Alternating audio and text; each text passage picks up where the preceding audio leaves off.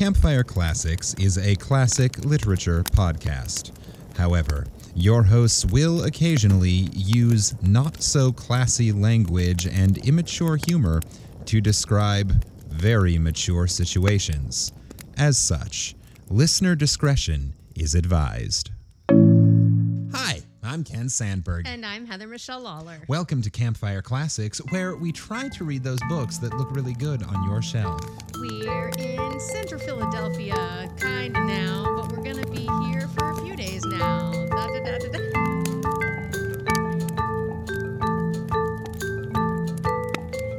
I'm not a rapper. You're also clearly not a Philadelphian because you don't know your Philadelphia geography. Strictly kind of speaking, Philadelphia. being west of the river, We're in we West are in. West Philadelphia. Damn it, I didn't have to switch it at all. I could have just been like, we're in West Philadelphia for a few days and we're going to record and sing some praise about ourselves. I don't know. I'll, I'll try to, to edit out that big pause you just put in the middle of that what you thought. Hi, everybody. we are in. Uh, if you've been following us, uh, we have been traveling a lot, and Yeah. the past couple of weeks we've come to you from different locations. Yeah, I think this is our fourth location in four weeks or yeah, something. yeah. So we are currently uh, in University City, Philadelphia, Yeah. um, for a couple days, and uh, we're coming at you from Airbnb like number three of this trip, At least, at yeah. least. Yeah, we've been cruising through them. Yeah.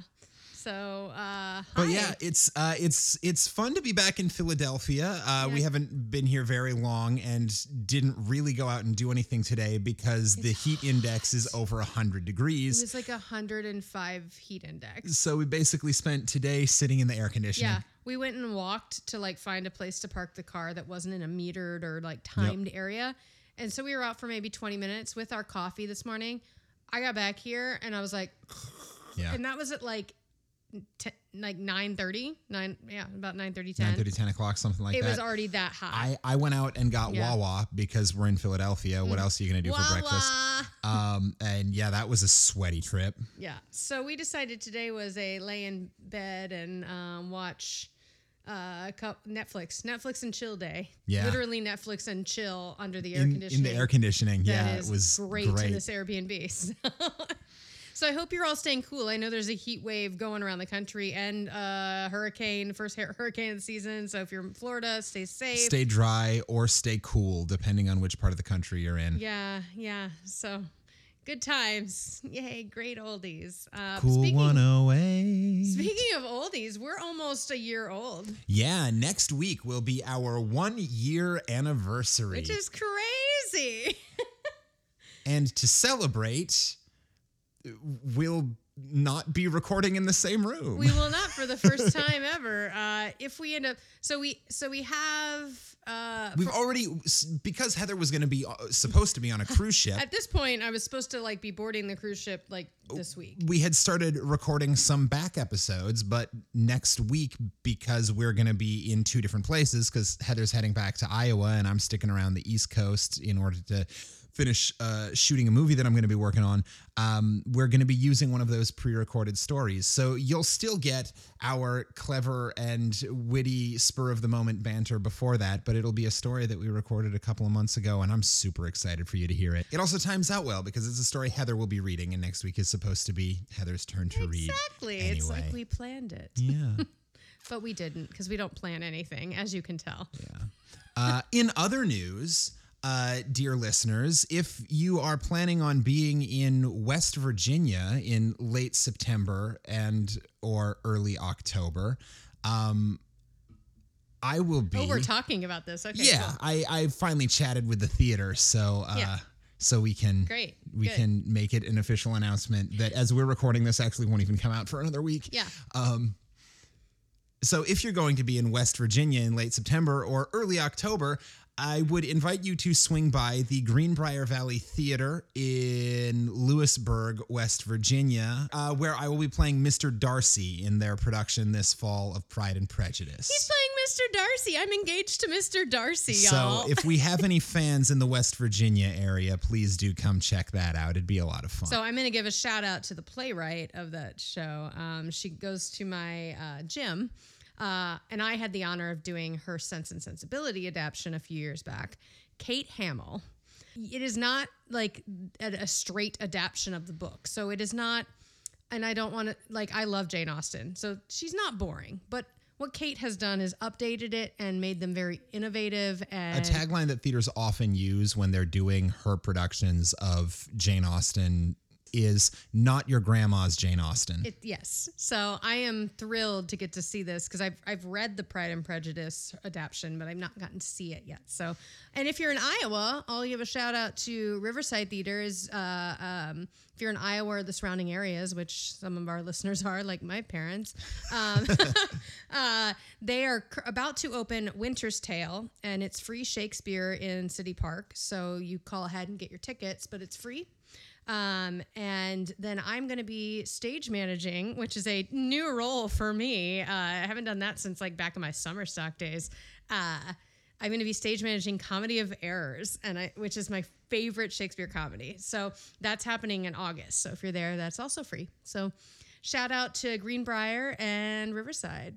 It's, we're, we're going back to work. Yeah. That feels good, huh? That feels nice. That feels but real don't worry, we'll still be here for you every Tuesday. We're not leaving you, y'all. We like this, and you guys like us too. I mean, every week it, it gets a little better and a little more popular, and that makes us feel good about ourselves, and it means we're making people laugh. And so thank you so much for sharing with new people. yes, That's great. Um, Continue to share with five friends because it's working. Yeah. we joke about it, but that's how it goes, y'all. That's how that's how podcasts become the podcast. So keep sharing us with five or ten or whoever you want Well, I to. think that's enough shameless self promotion. Let's promote someone else. Let's promote someone else. Do we have any promos this week? We do indeed. Uh, we have a.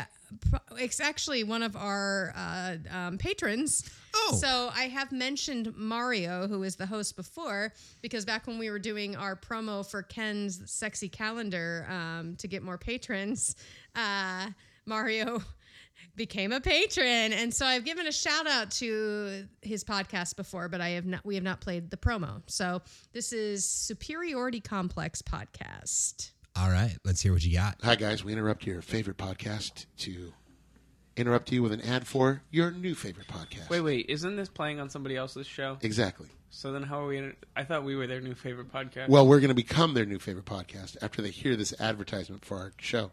What's our show called, Justine? Superiority complex. Yeah. Where can they find us, Patrick? uh, Twitter and Facebook. Yeah, exactly. You can go to at Soup Complex on Twitter, S O U P Complex, and you can go to Facebook.com slash Soup Complex. But our main page is on Podbean, and you can find us there at www.superioritycomplex.podbean.com. New episodes are out every Thursday. Justine, Yes. what do we talk about on the Superiority Complex? Nerdy stuff. Perfect. Don't get all sensual with your voice. Yeah, did you hear that? I heard it. It's a little inappropriate. If you want to hear a little more of that, tune in to the Superiority Complex. One more time, Justine, what do we talk about? Nerdy stuff. Nah, wasn't No. the same. You tried. So what do they talk about? Nerdy, Nerdy stuff. I feel like that is the perfect one to play after last week's episode. And if you haven't listened yet, go do that. You'll understand. Harry. but uh, uh, Mario is the one I usually contact with, who is your main voice there. Um, and they do a great job. And if you uh, are nerds like we are, you should definitely go check them out. They've been very supportive of us. And so you should go be supportive of them and check it out while you're on a road trip or on your way to work and whatnot. And as as you can hear from just just that promo, they make it clear they have a very similar sort of dry, disorganized, discombobulated sense of humor as we do. So I love um, a little shoot the shit podcast. yeah. So if if you like what we do for some reason, you'll probably like what they do yeah, too. yep. I, I mean, I, I I will say that the podcasts that have been like incredibly supportive of us that we tend to mention over and over again because we have three podcasts that are actually patrons of us, which is like that's so nice and amazing. And then we have a couple that have bought us coffees Yeah. and whatnot Um, because it is such a supportive community.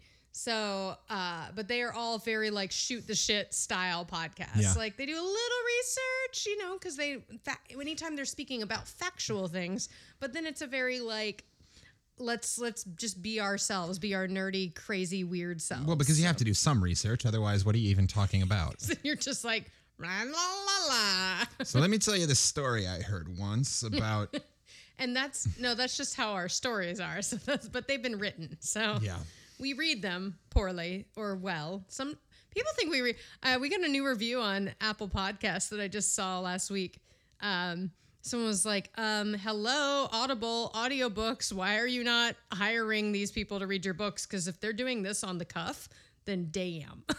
Fantastic. Five stars. Publishing companies should hire these two to read audiobooks. Their voices are fantastic. Fantastic chemistry, stories, and production. Keep up the great work. Sincerely, your friends from the Tuesday Tailgate podcast. hey, Tuesday Tailgate. Yeah, we're friends on the Twitter. Yeah, so thank you, Tuesday Tailgate Yeah, podcast. And to everyone Very else who has read uh, or has written a review for us on Apple Podcast or on uh, Podchaser or given us a five star rating wherever that that really is so helpful and it makes us feel really good about ourselves. So we have a superiority complex. Hey, I tied it back to our promo.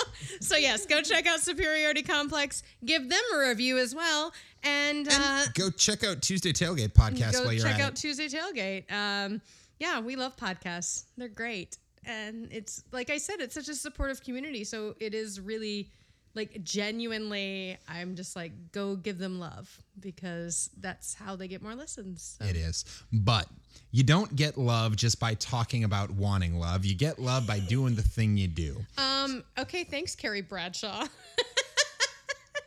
that sounded like that. an intro to Sex in the City.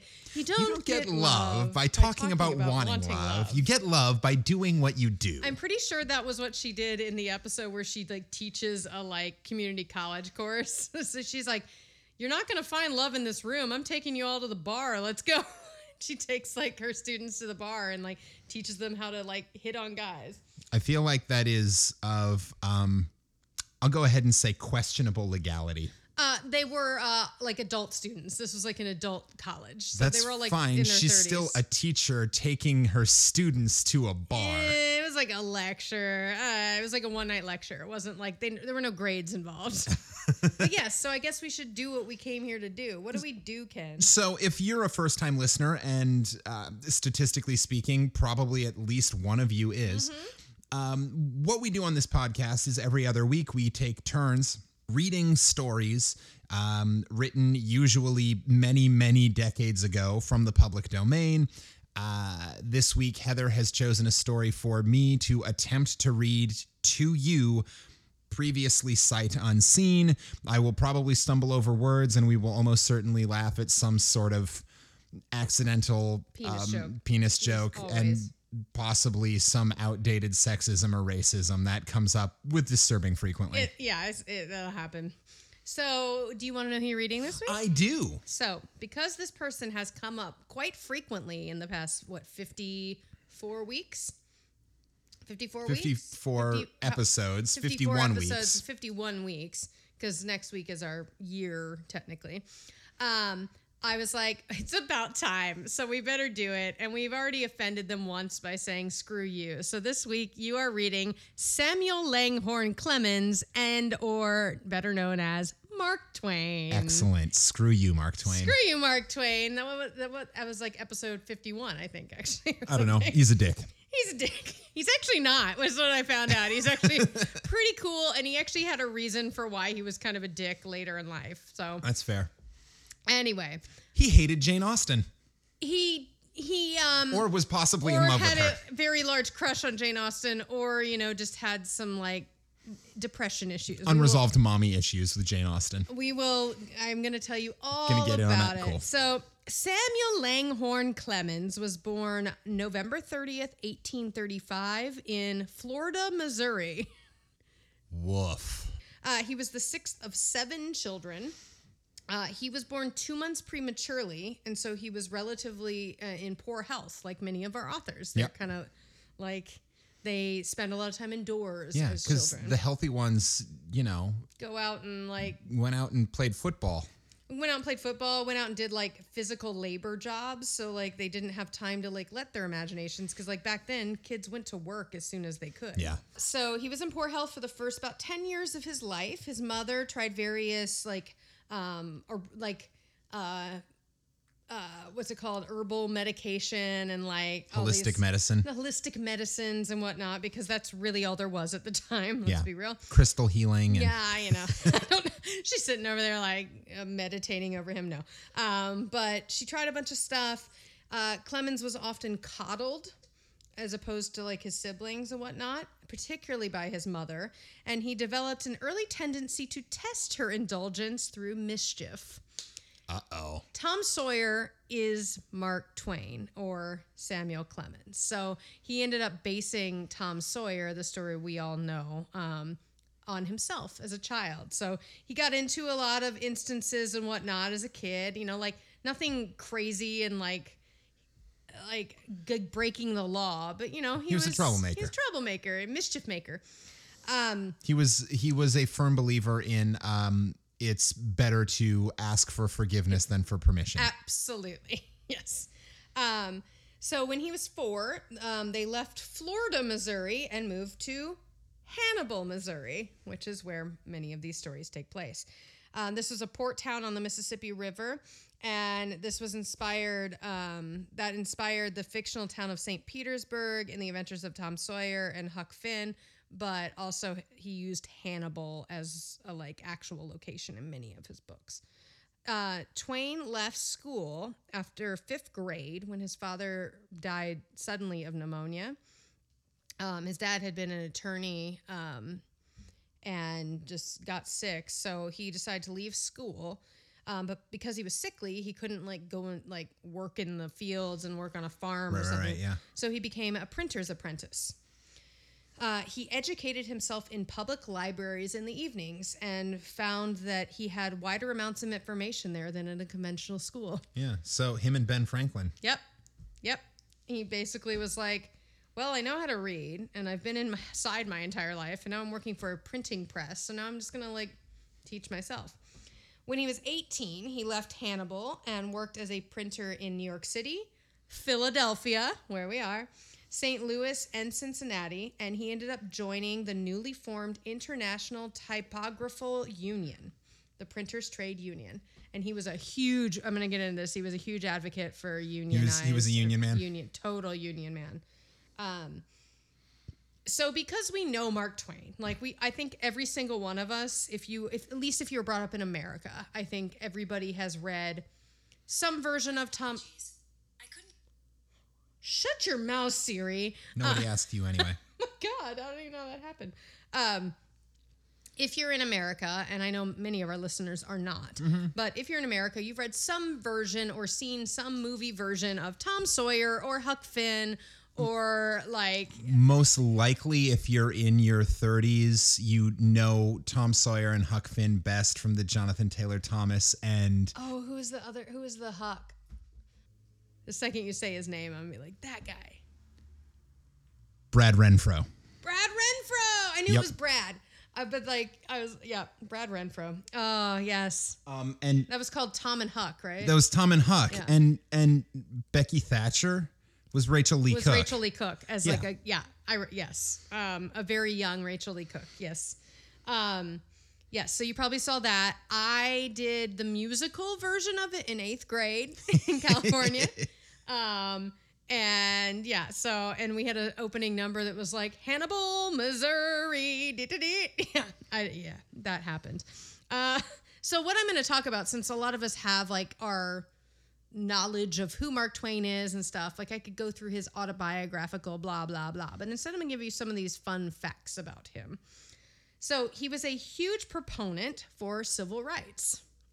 He was born, of course, in Missouri, pre-Civil War, during when slavery was absolutely legal in in Missouri. Of yeah, like, um, so he was. Uh, this became a theme in his writings. Um, he was an adamant supporter of at the abolition of slavery and the emancipation of slaves. He even said when Lincoln did his proclamation, he said this that not only set the black slaves free, but it set the white man free also, like of their conscience. It's the idea of um, nobody can be free until everybody until all free. people are free. Yeah. Yes. Um, he uh, actually paid for multiple students, um, black students, to attend law school at Yale, um, to attend other universities because they didn't have means. They were newly free and whatnot. So he like basically became a one man scholarship program. He's doing his part to pay Yep, reparations. doing it. Yes, he, he basically paid his reparations. Yeah. Uh, he was also an advocate, and this is very topical right now, um, for Asian rights and equal treatment. So he argued that non whites did not receive justice in America or in the United States by saying, I have seen a I have seen the Chinese man abused and maltreated in all the mean, cowardly ways possible to the invention of a degraded nature, but I've never seen a Chinese man righted in a court of justice for wrongs thus done to him. Well, it is a good thing that we have gotten past that and fixed all of those problems. Um, this just keeps going. So this is what I'm focusing on is like right, yeah, current cool, cool, cool, events cool. that Mark Twain was actually not a dick about. Like he was actually a very like forward thinking human in so many ways. So uh, he was also a huge proponent for women's rights. He was a huge part of the suffragist suffragette movement. Suffragette movement. Words are hard. Uh, he was an a- uh, active campaigner for suffrage. Uh, for suffrage, his votes for women speech, in which he pressed for uh, granting voting rights to women, is considered one of the most famous in history. So um, I should look up some of that. Uh, Helen Keller benefited from Twain's support as she pursued college education in spite of her disability. So he was an advocate for Americans with disabilities. Uh, and they remained friends after he helped her get educated uh, for the next like 16 years or whatnot. Uh, he was also this is this is a little controversial because earlier um, he kind of pulled a Biden in the sense of like I'm not for like um, gay marriage and for like a- abortion and but now Biden you know has seen the way, our errors Yep. of his race ways. Uh, he uh, became a very strong advocate for Native American rights and Native rights in all countries where white people have become colonizers. So he um, he observed that colonized lands all over the world, natives have always been wronged by the whites in the most merciless ways, such as robbery, humiliation, slow murder through poverty, and the white man's whiskey. Uh, he said, There are many humorous things in the world. Among them are the white man's notion that he is less savage than those they label as savage. I was like, That's a good line, man. so that was that was a stance that over the course of his lifetime he he he, like as of- he like as he saw the world because like you know in missouri at the time that was still very much an Yeah. active situation you know you're you're taught what you're taught but he saw that as he uh, traveled the world because he went to europe he went he saw these things happening and realized that he was in a place of privilege and it was usually the white men that sucked so Yep. again seeing seeing uh, mark twain kicking ass uh, he also kicking again ass is what we do. Kicking ass. Kicking ass. That's what Mark Twain tends to do. uh, so he also was a huge uh, labor and union supporter. Uh, and he gave a speech at the Knights of Labor convention that said, quote, Who are the oppressors? The few, the king, the capitalist, and a handful of other overseers and superintendents. Who are the oppressed? The many, the nations of the earth, the valuable personages, the workers, they that make the bread that the soft handed and idle eat. That sounds very bourgeoisie versus the proletariat Marxist Oh, yeah. communist rhetoric there. Oh, yeah. I was like, that, that's a speech, bitch. like, so again, he was like, uh, he was like, uh, we are only as strong as the the weakest among us, and it is not right that the rich remain rich while the poor get poorer. Oh, what would Mark Twain say today? Um, Let's be real. What would Mark Twain say today? Probably something that would get him put in Facebook jail. he he would be in Facebook jail along with me. Samuel Clemens, join me. um, yeah, he'd be in he'd be in Facebook jail with me for calling some stupid person an idiot. Quote, which is why I was in Facebook jail for a month. Called someone an idiot because they denied science. In fairness, they were an idiot. They were an idiot. And speaking of science, Twain was fascinated with science and scientific inquiry. he developed a close and lasting friendship with my favorite person, Nikola Tesla. Yeah. They spent very a lot of time together in Tesla's lab. Oh, shit. He was like like friends with Tesla. That's like fucking dope. right? Uh, he was also an early proponent of fingerprinting as a forensic technique. Uh, he featured it in a tall tale in Life on the Mississippi, one of his novels or one of his short collections uh, in 1883, as the central plot element in the novel Pudd'nhead Wilson, 1894. Yeah. So he like he was a big proponent for forensic science. Finally, and this one's just really cool. Twain's novel, A Connecticut Yankee in King Arthur's Court, which came out in 1889. Great goddamn book. Yep. Features a time traveler from the contemporary US using his knowledge of science to introduce modern technology to Arthurian England. This type of historical manipulation became a trope in fiction like in the future. He was one of the first people to like To time with that. travel. Like to be like time travel. So what would we do without that? We and also that was the inspiration for the 90s classic A Kid, in, King, in King Arthur's, Arthur's Court, Court. which was Kate Win- one of Kate Winslet's first movies. Yeah. So, you know, thank you world. So those are his kind of like wow, he was way ahead of his time and or like created what came later such as time travel. So I wanted to talk briefly about this critical reviews and why we said "screw you, Mark Twain" um, in the previous episode, and we've kind of continued with that whenever his name comes up. So he actually, um, in, in general, his life was it was good. Like he was married, um, very happily married, um, and whatnot. But um, near the end of his life, he lost both of his daughters and his wife of 34 years within a span of like seven years and had to file for bankruptcy because his publishing company and some investments in inventions went under. So he basically, um, the end of his life was rough. And so basically, to make ends meet while he was in this depressive state, he started doing literary criticism. Um, so uh, this it started with he famously derided James Fenimore Cooper on an article detailing Cooper's literary offenses. Jesus. Yeah. Um, He just took shots at everyone, huh? oh yeah. He became an extremely outspoken critic of other authors, uh, of other authors and other critics that praised Cooper's work, um, including uh, Brander Matthews, Wilkie Collins, who we've read, and said before you should before you praised Cooper's work, you ought to read you ought to have read some of it. um, quote.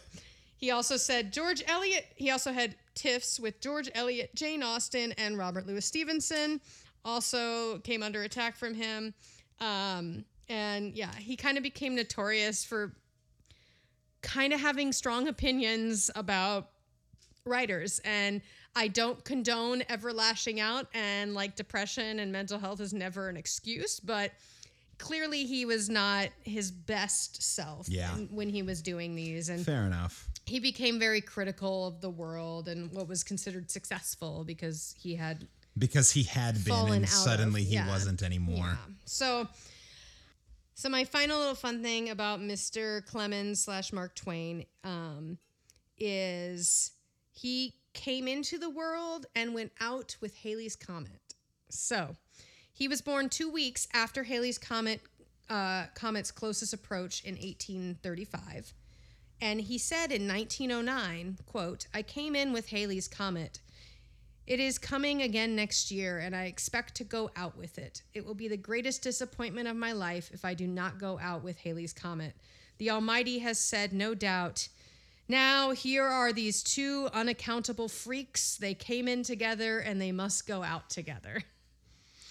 So, Twain's prediction was accurate. He died of a heart attack on April 21st, 1910, in Stormfield, one day after the comet's closest approach to Earth.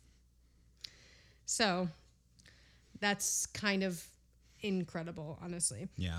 Um, and as we So he he personally lived up to his own literary sense of the dramatic. Yeah. Oh, yeah. Yeah. uh, so when he died, uh, William Taft gave a speech and named him one of America's like greatest gifts of of all time, especially at that time. Yeah, most important literary figures and blah blah blah. Yeah. Yep, and we all know him today. So he continues to be an enduring part of American literature. So today, you will be reading The Celebrated Jumping Frog of Cavaleras County. it is a 1865 short story. This was his first great success as a writer and brought him to national attention. Ooh. The story has also been published as Jim Smiley and His Jumping Frog. That is the original title, but later in it remains The Notorious Jumping Frog of Calaveras County. Great. Let's do it. Let's start this fire. The celebrated jumping frog of Calaveras County by Mark Twain. In compliance with the request of a friend of mine who wrote me from the East, I called on good natured, garrulous old Simon Wheeler and inquired after my friend's friend, Leonidas W. Smiley, as requested to do, and I hereunto append the result. Okay, so we got a narrator. So Yep. it's like, I love that Leonidas W. Smiley. That's the name. That is a name. yep. Leonidas. I've never heard that name in my life. Have you? Leonidas? Like, not, not. I know there's a Shakespeare character that's Leontes. Leonidas was the name of the uh, the king and chief general of the Spartans at the Battle of Thermopylae. I love that you have that knowledge right here in your head. You're Yeah. like, well, duh. well, that also makes him Gerard Butler in the movie 300. oh, which I've never seen. Okay, so I, I, which I know people at home are like, what? Because I'm a nerd and I like action movies, but no. Um, so we'll watch that. Okay. Yeah. Leonidas. Yeah, Leonidas. All right. So Leonidas is Gerard Butler now in my head. Great. I have a lurking suspicion that Leonidas W. Smiley is a myth. that my friend never knew such a personage, and that he only conjectured that if I asked old Wheeler about him, it would remind him of his infamous Jim Smiley, and he would go to work and bore me nearly to death with some infernal reminiscence of him as long and tedious as it should be useless to me. If that was the design, it certainly succeeded. Oh no! His friend done fucked him up. He's like, yeah, go ask that creepy guy at the bar uh, about Leonidas W. Smiley and see what happens. Dun dun. I found Simon Wheeler dozing comfortably by the barroom stove of the old dilapidated tavern in the ancient mining camp of Angels, and I noticed that he was fat and bald headed and had an expression of winning gentleness and simplicity upon his tranquil countenance. Aw. He roused up and gave me good day. I told him a friend of mine had commissioned me to make some inquiries about a cherished companion of his boyhood named Leonidas W. Smiley, Reverend Leonidas W. Smiley, a young minister of the gospel who he had heard was at one time a resident of Angel's Camp. I added that if Mr. Wheeler could tell me anything about this Reverend Leonidas W. Smiley, I would feel under many obligations to him. Um, I'm just saying, Reverend Smiley sounds like the best minister or the creepiest minister ever. Reverend Or, like- Smiley sounds like a character in a Stephen King novel. I was gonna say it sounds like the clown. It sounds like a like creepy ass clown that's named itself Reverend Smiley. yeah, I don't love that. I'm like, and this is his childhood friend. Like, uh oh. Like either it was an imaginary friend, or or it was a demon that lived under the streets. Simon Wheeler backed me into a corner and blockaded me there with his chair and then sat me down and reeled off the monotonous narrative which follows this paragraph.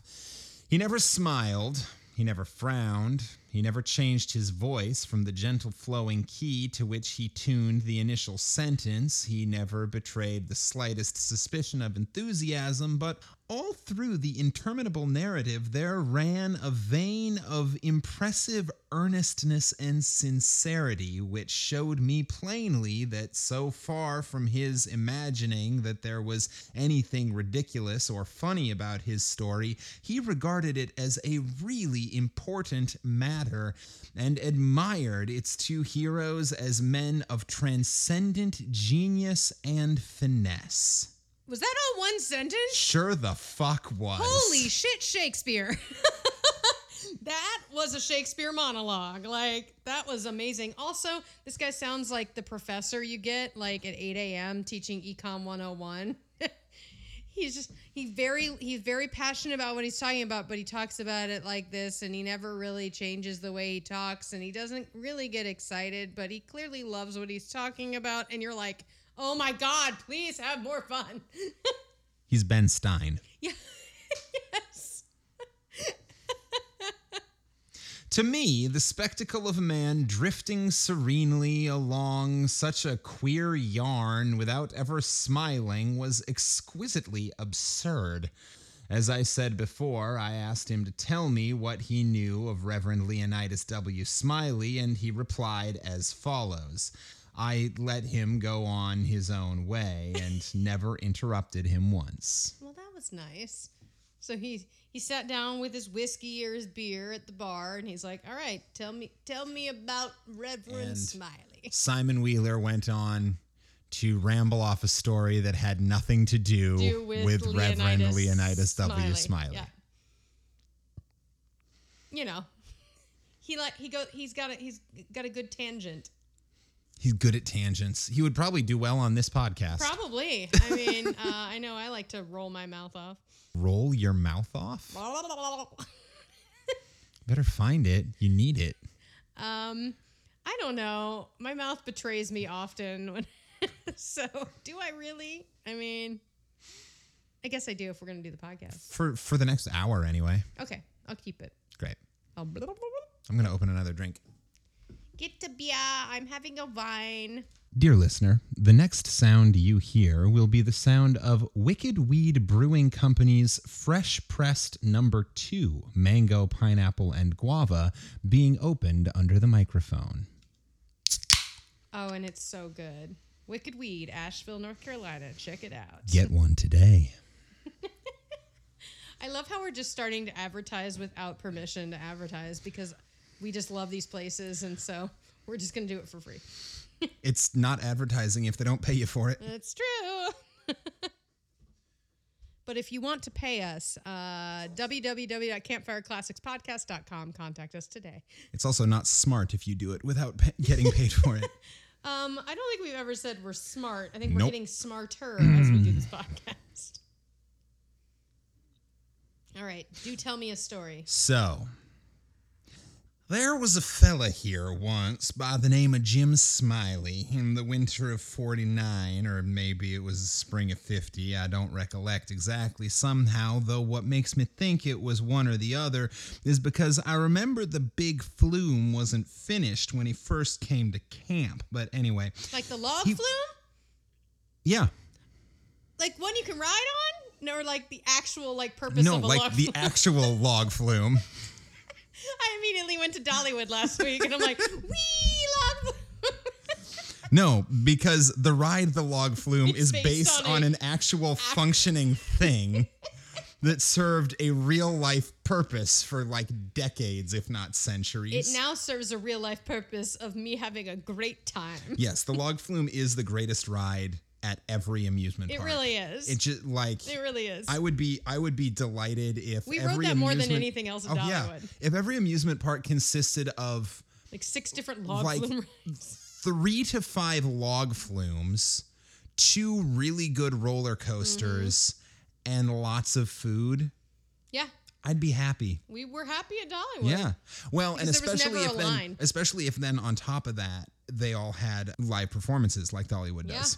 So we're also advertising for Dollywood. Cheers. Also advertising for Dollywood, just advertise for whatever we want. But anyway, he was the curiousest man. Curiousest. Curiousest? Yeah. That's the word. yes. But anyway, he was the curiousest man about always betting on anything that turned up you ever see if he could get anybody to bet on the other side. And if he couldn't, he'd change sides.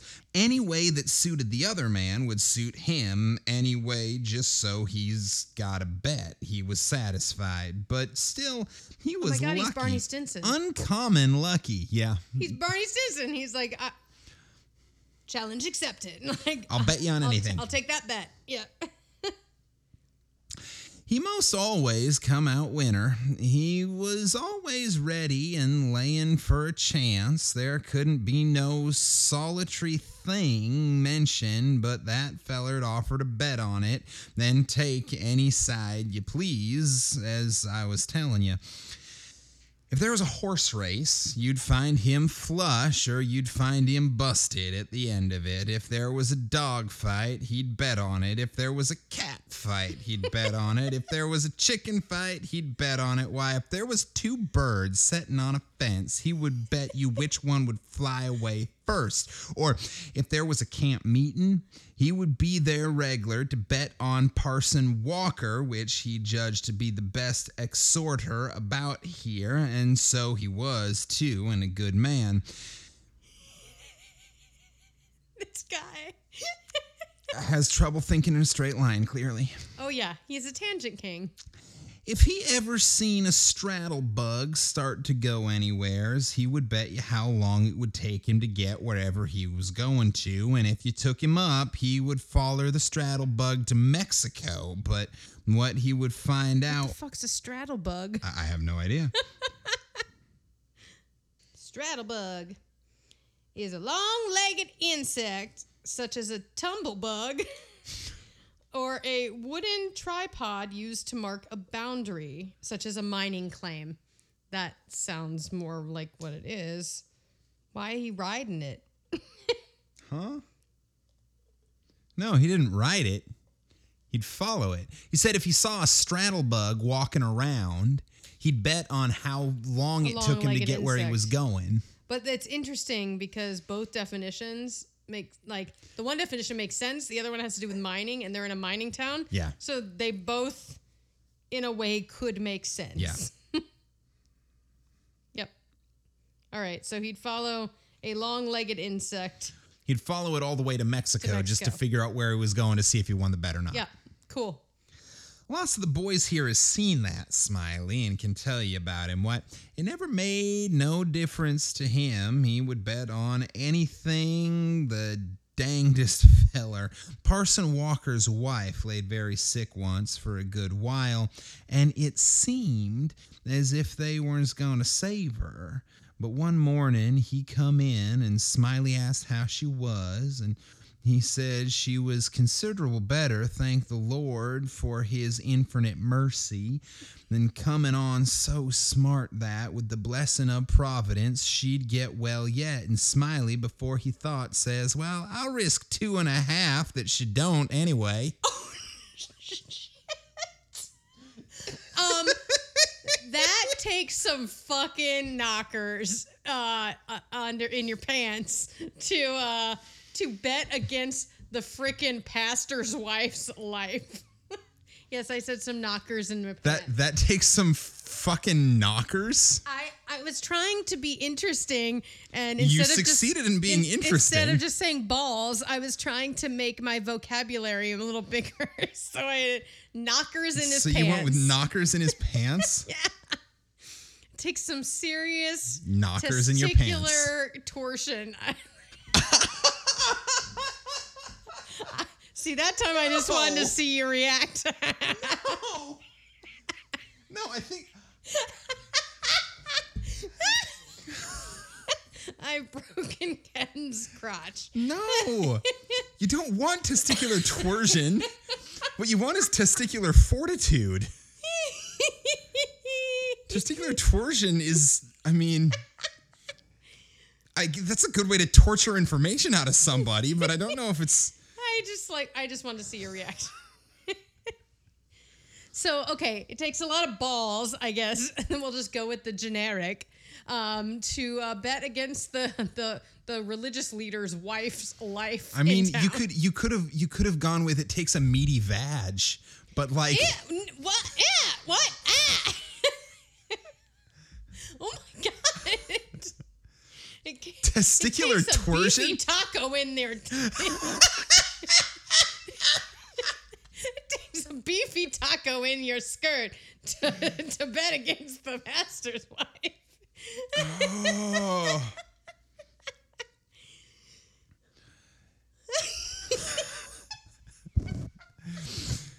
That you- digressed. Have you have you have you met Heather? Yeah. Oh yeah, she's real brave. Oh yeah, I've heard that. Yeah, she got a real beef taco in her pants. You know what? I don't hate it. I don't hate it at all. Um, I'll take that. I will take that. I guess as long as it's not like a tuna taco.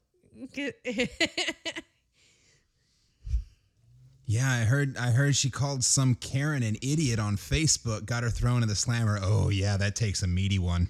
that takes a meaty taco, y'all. oh, I hate to think the Wikipedia articles that will be written about this podcast.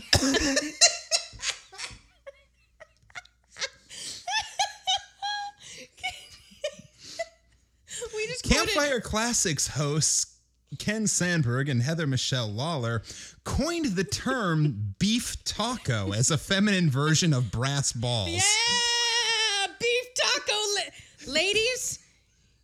You wear those beef tacos and you wear them proud because we are gonna take over the fucking world. Oh, beef tacos unite. This year, Smiley had a mare, and the boys called her the 15 minute nag, but that was only in fun, you know, because of course she was faster than that, and he used to win money on that horse. For all she was so slow and always had the asthma or the distemper or the consumption or something of that kind. They used to give her two or three hundred yards start, then pass her underway. But always at the end of the race, she'd get excited and desperate like and come cavorting and straddling up and scattering her legs around limber, sometimes in the air, sometimes out to one side amongst the fences and kicking up more dust than raising more racket with her coughing and sneezing and blowing her nose and always fetch up at the stand just about a neck ahead as near as you could cipher it down. And he had a little small bullpup Wait, that to, so I'm not gonna lie. It took me a while during that last very long sentence to realize we weren't talking about the pastor's wife anymore. We were talking about a horse. Yeah, no, he had a mare. He, had, a, mare. Well, I- Smiley had a mare. Smiley had a, a, a, a lady horse. Yes. You thought he was being offensive about a lady. She had asthma and like issues. And they called her the 15 minute nag. 15 minute nag. Oh, yeah, she could go on, but I'll tell you what, she had a beef taco. So she always surprised us. we never knew what to expect, but Smiley always seemed to know. And he had a little small bull pup that to look at him, you'd think he was worth a cent. But to sit around and look ornery and lay for a chance to steal something. But as soon as money was up on him, he was a different dog. His underjawed began to stick out like the forecastle of a steamboat, and his teeth would uncover and shine savage like the furnaces. And a dog might tackle him and bullyrag him and bite him and throw him over his shoulder two or three times. And Andrew Jackson, which was the name of the pup, Andrew Jackson, would never let on. But what he was satisfied and hadn't expected nothing else than the bets being doubled and doubled on the other side all the time till the money was all up. And then all of a sudden, he would grab that other dog just by the gent of his hind leg and freeze on it, not chew, you understand, but just grip and hang on till they thronged up the sponge if it was a year. Smiley always come out winner on that pup. Dog fights are not cool. No. Don't fight dogs. Never. Don't forget to spay and neuter your pets. Yes, thank you, Bob Barker. That is correct. Bob Barker doing doing the Lord's All, work. All the only time you should fight with your pets is when you're play fighting, like Ken does with all the puppies and the kitties, and they like play back, and they're like. Um, I uh. Ken is I am not a person. I am not a person who tends to um, brag about my own talents very well. Um, in in fact, uh, m- much to I think sometimes my own detriment. I have difficulty talking about what skills I do have. However, one thing that I am very good at, that I am very proud And I of, can vouch for this. is riling up other people's pets just before I give them back for nap time. Oh, absolutely. Oh, he's so good. So if you need to wear out a pet, just uh, hire Ken to come over for like half an hour to an hour, and that dog or kitty or probably child, I, I, yes, child, Children too. children too, will sleep like a baby. Um, but a good baby who sleeps, not a baby like me who didn't sleep for three years. well, maybe that's why you're good at riling them up so they sleep to make up for it. Well, this year Smiley had rat terriers and chicken cocks and tomcats and all of them kinds of things till you couldn't rest and you couldn't fetch nothing for him to bet on, but he'd match you. He catched a frog one day and took him home and said he calculated. This is written in dialect. Dialect, because I like to give you those stories Yeah. without knowing that I'm doing it. you are cruel and awful. I don't you, ever know. I, You give me dialect and I give you French. Exactly. Hmm. and we never do it intentionally. He catched a frog one day and took him home and said he calculated to educate him. Good job. Uh, good luck there, sir. And so he never did nothing for three months but sat in his back deck and learned that frog to jump. And you bet you he did learn him too. He'd give him a little punch behind, and the next minute you'd see that frog whirling in the air like a donut. See him turn one somersault or maybe a couple. If he got a good start, uh, You'd see that frog whirling in the air like a donut, see him turn one somerset, or maybe a couple if he got a good start, and come down flat footed and all right like a cat.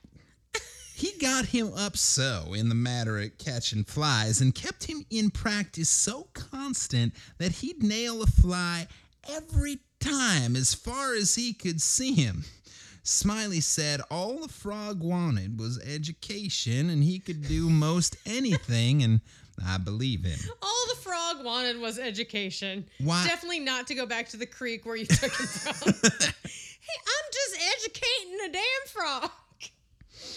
Why, I've seen him set Daniel Webster down here on the floor. Daniel Webster was the name of the frog, and sing out, Flies, Daniel, flies, and quicker than you could wink, he'd spring straight up and snake a fly off in the counter there and flop down on the floor again as solid as a god of mud and fall to scratching the side of his head with his hind foot as indifferent as if he had no idea he'd been doing any more than any frog might do. So this is my assessment with this guy and like um the the narrator and the person he is speaking of, Mr. Jim Smiley. Um, you know how water wasn't safe to drink back in the day? Mm-hmm. Um, drinking too much gin leads to poor life choices. like, couldn't drink the water, so just drinking the gin and the beer and the like, and so it leads to spending three months training a frog that you caught at a crick. So while we were at Jeptha Creed, yes. we learned about um, one of the things that so one of one of the reasons that there are such strict rules about what counts as a bourbon is because historically Yep. there were people who went around uh, and told distillers, "Hey, I can age your bourbon Fast. quicker." Yep. than just letting it to sit and age. And they go oh well great cool. I'll, yeah sure. Here's your 20 bucks and you can age my bourbon barrel and that'll be great. And they would add things to the bourbon like um, iodine, Iodine. and wood varnish and like the spit from the tobacco spittoon So people were dying. and it would it would make the bourbon poisonous and in some cases i imagine hallucinogenic oh yeah. Which is how the whole like uh, regulation of liquor and alcohol like uh, board was created and whatnot. But yes, yes, I have a feeling the gin and bourbon and whiskey and whatever these guys are drinking might make you think you can train a frog to do whatever you want. probably not just alcohol No, it's also got some woo woo juice in it. You never see a frog so modest and straightforward as he was, for all he was so gifted. And when it come to fair and square jumping on a dead level, he could get over more ground in one straddle than any animal of his breed you ever see. Jumping on a dead level was his strong suit, you understand. And when it come to that, Smiley would ante up money on him as long as he had a red. Smiley was monstrous proud of his frog, and well he might be, for fellows that had traveled and been everywhere all said he laid over any frog that ever they see.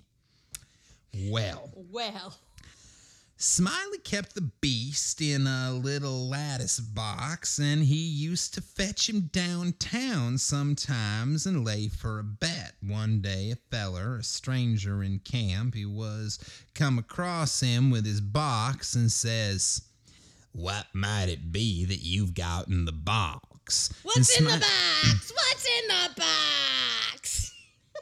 And Smiley says, Well, it's Gwyneth Paltrow's Head. Spoiler alert. And Smiley says, sort of indifferent like, it might be a parrot or it might be a canary, maybe. But if it ain't, it's only just a frog. and the feller took it and looked at it careful and turned it round this way and that and says, Hmm, so 'tis. Well, what's it good for? Well, Smiley says, easy and careless, he's good enough for one thing. I should judge he could outjump any frog in Calaveras County.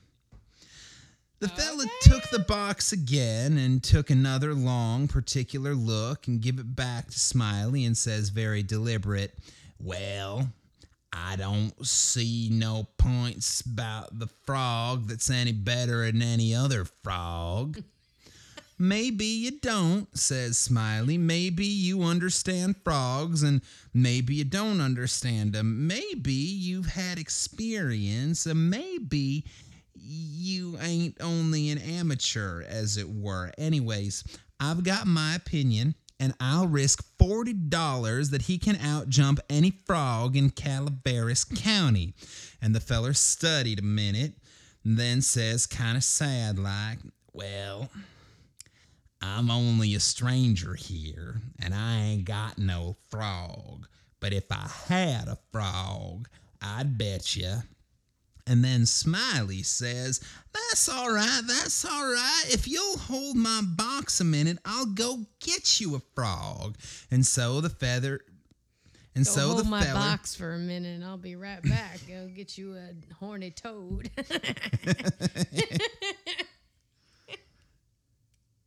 Yeah, that's how it works. yep. also, forty dollars is a lot of money back then. Yeah, this is big 18 this is 1849 yeah, that's a big ass bet. or possibly the spring of 1850. Don't We remember don't exactly remember when. real- I just know that when he got here, the log flume wasn't finished yet. Log flume won't done yet. Which was disappointing because it's a real good ride, and I think he probably would have bet people about how wet they would have gotten if it had been around. especially while they held their box. And he got the horny toad. and so the feller took the box and put up his $40 along with Smiley's and sat down to wait. So he sat there a good while thinking and thinking to himself, and then he got the frog out and prized his mouth open and took a teaspoon and filled him full of quail shot, filled him pretty near up to his chin, and set him on the floor. Quail shot? What's that? um like the Steroids? no the little metal balls from a shotgun shell he put him in the frog's mouth? yeah weighing him down The stranger did. stranger did it yeah Uh, that frog ain't gonna keep them in his mouth? That frog is not no damn idiot.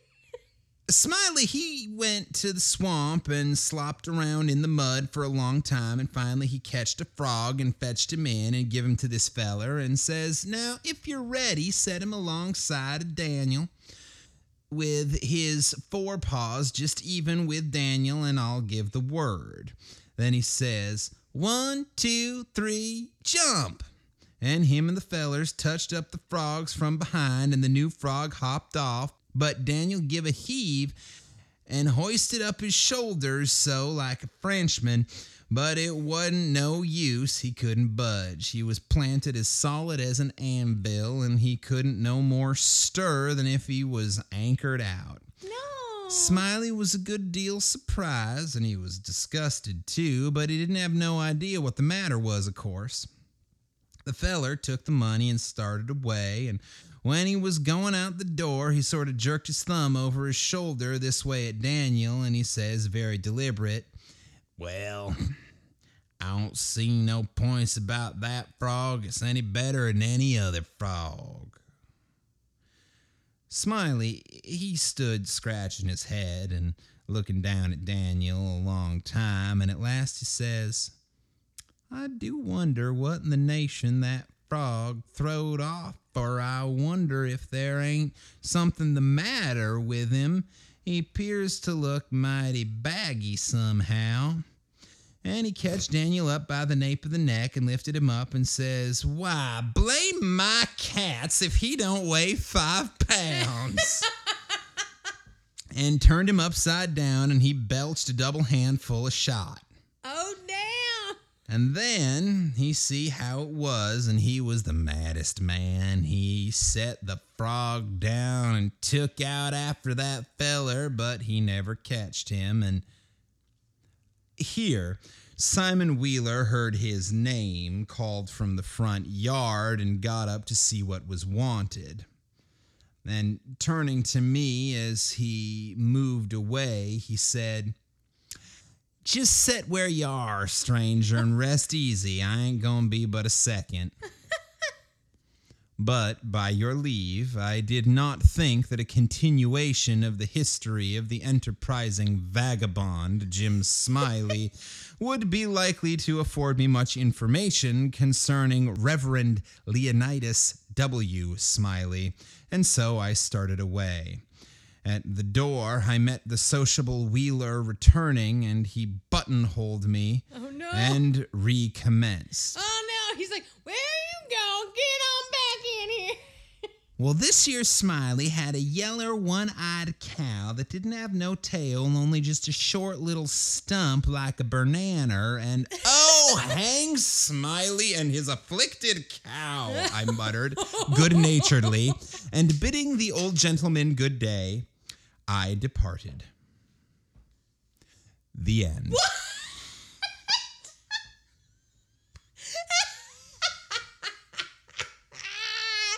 oh no! Oh my god, that was damn stupid.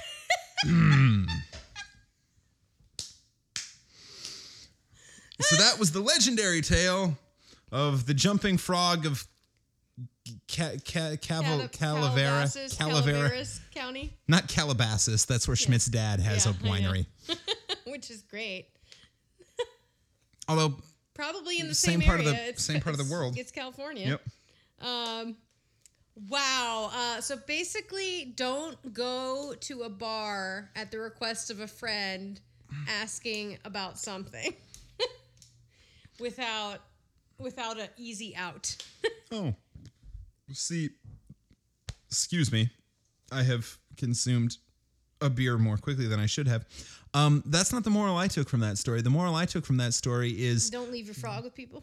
don't bet on animal athletics. Well, don't bet on athletics in general. I feel like because you know things happen. Um, but also, um, don't leave your prize toad with the guy that you're betting the equivalent of like five hundred dollars or something.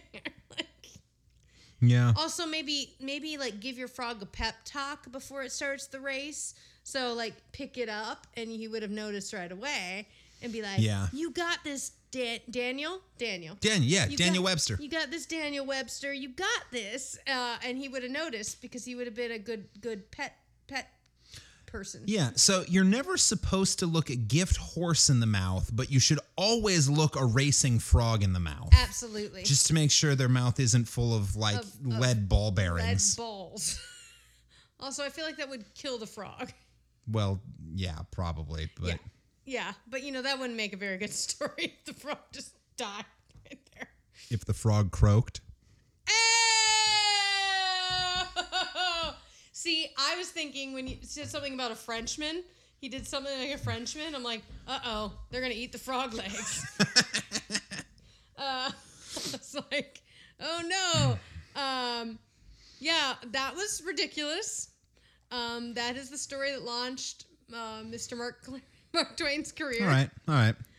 Um, I would like to offer, on behalf of Campfire Classics, a cautious apology to the reckless slander that we have directed towards Mr. Samuel Clemens. Yes, it sounds like he did mostly good work during his life. He did mostly good work. He just was very opinionated. He had a large beef taco in his pants. He did. Dude had a big old beef taco. Uh. which probably made those white linen pants that he often wore lay real funny. Uh, so yay, Mark Twain for inspiring all the things. And I no longer say screw you. I say more power to you and your beef taco. I don't know. I'm still a little bit screw mean- you, Mark Twain. I'm just I'm I am this is I am considering this a cautious apology. Cautious apology to Mr. Mark Twain. Yes, to Mr. Samuel Clemens. Yeah. What would uh should uh uh uh I think our I think our secret word this week should uh be Beef taco. beef taco. yeah, Yeah. absolutely. Beef tacos unite. Yeah. yeah. So, um, if you've made it this far, and because you're hearing me say this, I know you have made it this far. First of all, thank you. You, yes, you, and yes, I am actually talking to you. You. You are my favorite listener. Thank you. Thank you for making it this far. Now, to let us know that you have made it this far, please shoot us a message on Facebook or Instagram or uh, Twitter. TikTok or Twitter or to our email at 5050artsproduction at gmail.com. That's 5050, the, the numerals not spelled out 5050, uh, artsproduction at gmail.com with the secret phrase beef, Beef taco. and that will let us know that you have made it this far, and we'll we'll get a chuckle about it we'll when enjoy we see it and it. we will respond. If you message us, we will respond and uh, start a dialogue with you. And we like to talk to our listeners. So, uh, yes, please do that. Uh, yeah. Tell five friends. Go get some Taco Tuesday because this comes out on Tuesday. Yes. Go get your Taco Tuesday on, y'all. please send us a message that says beef taco, but also A picture of please, you. Please spam our Facebook and Instagram and Twitter accounts with just pictures of tacos. Just tacos all day on Tuesday. Like Just- as many taco pictures. this this week possible. just send us as many taco pictures as you can and i don't i don't mean in direct messaging although you can send us Yeah. direct messages No, with tacos publicly. too i mean like on our page And then if you tag want, us in pictures yeah. of tacos include the link to the episode just like just whatever you gotta do. Yeah. Tacos tacos all day. Yeah. beef tacos all day. Hashtag beef tacos. Hashtag beef tacos. Campfire classics. I think that's it. Great. Go listen to superiority complex. Uh check out tuesday, Tuesday tailgate. Tailgate. also tuesday um getting their taco on. Um Yeah. yeah. Uh, thank you for listening, whether this was your first or your 56th episode. This is 56. good lord I know. yeah it is I know. Thank you for being loyal listeners and thank you for being new listeners and any, everywhere in between. We love you and uh, we'll see you next week. So uh, next week is our one year anniversary. Uh, it should be a good one. We'll, we'll have fun with it until then, I hope that your taco stays meaty. This has been Campfire Classics, where we try to read those books that look really good on your shelf. Crunch, crunch. Meaty taco. Taking over the world with my beefy taco.